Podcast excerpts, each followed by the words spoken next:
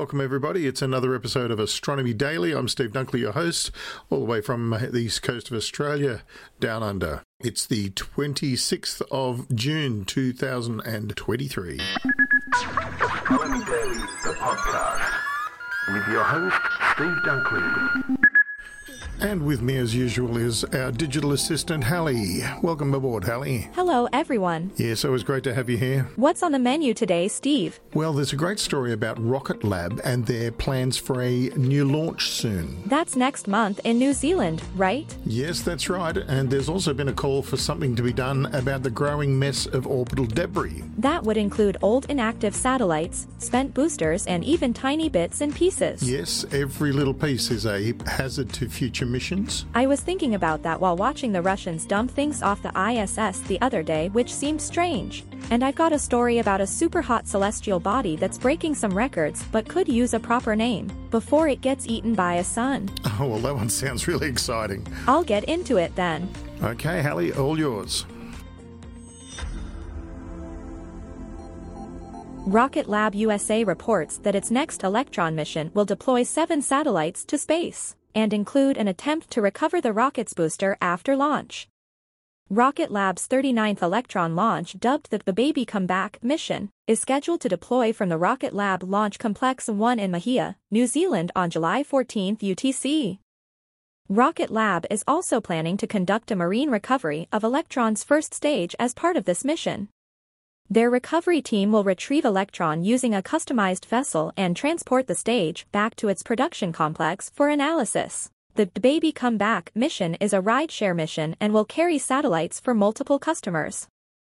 Rocket Lab founder and CEO Peter Beck said, This mission demonstrates Rocket Lab's ability to provide responsive space capabilities on accelerated timelines by making access to space possible for customers when they run into roadblocks. Payloads aboard the Baby Come Back mission include NASA's Starling mission is a four CubeSat mission designed to test technologies to enable future swarm missions. Spacecraft swarms refer to multiple spacecraft autonomously coordinating their activities to achieve certain goals. Starling will demonstrate technologies for in-space network communications, onboard relative navigation between spacecraft, autonomous maneuver planning and execution, and distributed spacecraft autonomy.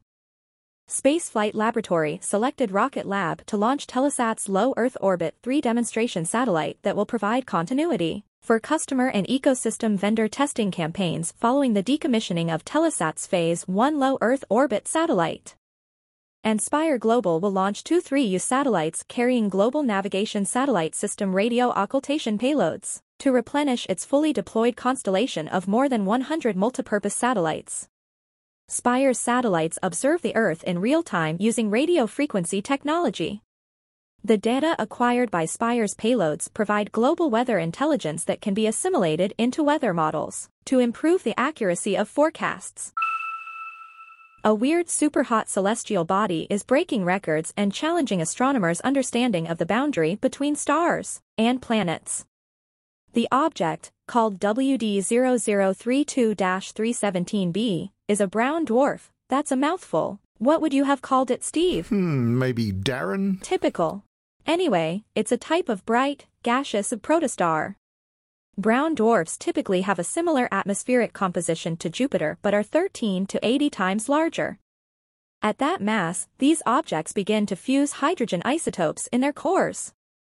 However, they aren't quite massive enough to spark the kind of full self-sustaining stellar fusion that powers stars like our Sun. Think of smoldering charcoal rather than a lit wood-fired oven.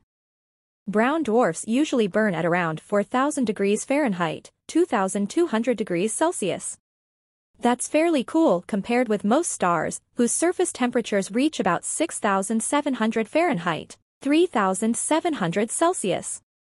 But WD0032-317b, which is 1,400 light-years from Earth, is not like most brown dwarfs. In a paper published accepted by the journal Nature Astronomy, researchers measured the object's surface temperature and found it was a blistering 13,900 Fahrenheit, 7,700 Celsius. That's hot enough for the molecules in its atmosphere to fall apart into their component atoms.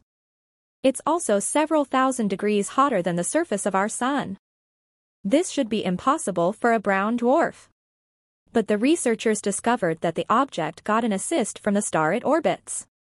WD0032-317b is extremely close to its sun, an ultra-hot white dwarf star, so close that its year lasts just 2.3 hours. That proximity means WD0032-317b is tidally locked, with one side forever facing its star while the other faces away, according to Science Alert. Because of this, the brown dwarf is only superheated on one side, even though its day side temperature reaches 13,900 F. Its night side is a comparatively balmy 1,900 to 4,900 Fahrenheit, 1,000 to 2,700 Celsius. That's the most extreme temperature differential astronomers have measured on a substellar object, according to the researchers. But these conditions won't last long, as its molecules continue to fall apart. The brown dwarf is actually being evaporated by its host star. Research on objects like WD0032-317b could help scientists understand how hot stars slowly consume their companions. It can also add to the growing body of knowledge about the conditions that stars need to ignite. And I'm sorry Steve, I don't think Darren will cut it as an official name this time. The European Space Agency, Airbus Defence and Space and Thales Alenia Space demonstrated their commitment to promoting the safety and long-term sustainability of space operations at the Paris Air Show 2023 Thursday. Satellites in orbit underpin our modern lives. They are used for space science, Earth observation, meteorology, climate research, telecommunication, navigation and much more. But swirling fragments of past space endeavors are trapped in orbit around Earth, threatening our future in space. Over time, the number and mass of these debris objects grow steadily, boosting the risk to active satellites. Encouraged by its member states to implement a zero-debris approach for its missions, and to encourage partners and other actors to pursue similar paths, ESA is updating its internal space debris mitigation standards. We are calling upon all stakeholders from across the European space ecosystem, including new space actors, to display a strong commitment towards achieving global leadership in space debris mitigation and remediation through the Zero Debris Charter Initiative, said ESA Director General Joseph Aschbacher. The Zero Debris Charter aims to bridge previous ESA initiatives aiming to shape global consensus on space sustainability, and the agency's technical work on the technologies and solutions enabling safe and sustainable space operations. It's the Astronomy Daily Podcast with Steve Dunkley. Thanks again for joining us on Astronomy Daily. I'm Steve Dunkley, your host, and don't forget you can catch up with all past episodes of Astronomy Daily and our parent podcast, Space Nuts with Andrew Dunkley and Professor Fred Watson at this address, spacenuts.io. Uh, now, here's an interesting story, not for the faint hearted, I would imagine. Astronauts aboard the International Space Station have achieved a 98% water recovery rate in a breakthrough achieved by a method that might make the faint of heart a little bit squeamish. They hit the peak. Oh dear astronaut P recycling. Yes, the water recycling achievement is an important milestone for low orbit space missions that aim to provide the basic needs of us astronauts without resupply missions. This means recycling or regenerating things like food, air, and water. In terms of the International Space Station, each crew member needs about a gallon of water each day for drinking, food preparation, and hygiene uses like brushing your teeth. The ideal goal in terms of water has been 98% recovery of the initial water that crews take into space with them at the start of longer missions. This is a very important step forward in the evolution of life support systems, part of the team at J- Johnson Space Centre that manages life support systems on the ISS. Christopher Brown said in a statement, Let's say you launch with 100 pounds of water and you lose two pounds of that, and the other 98% just keep going around and around, he said. Keeping that running is pretty awesome and it's quite an achievement. The water recovery milestone was achieved by the Environmental Control and Life Support System, that's ECLSS, during a demonstration of the improved urine processor Assembly, UPA, which recovers water from urine using vacuum distillation. I don't even want to imagine what that is. The ECLSS is made up of a combination of hardware, including a water recovery system that collects wastewater and advanced dehumidifiers that capture moisture from the air of the ISS as a result of crew's breath and sweat. This collected water is sent to the Water Recovery Assembly, uh, which then produces drinkable water. The UPA element of the ECLSS distills urine, but brine is produced as a byproduct of this process, and that still contains some unused water. Uh, a brine processor assembly was added to the UPA to extract this remaining dis- wastewater while demonstrating its operations in the microgravity of space. The BPA pushed the ECLSS to the 98% goal, reaching that record. Like the other collected wastewater, this is treated by the WPA with a series of specialized filters and a catalytic reactor that breaks down the any trace contaminants that may remain. Sensors then check the purity of the water that doesn't meet this with standards, uh, sent back for reprocessing. Iodine is added to acceptable water to prevent the growth of microbes, and the water is then stored for the crew to use at a later point. So, this raises the question are our astronauts drinking urine in space?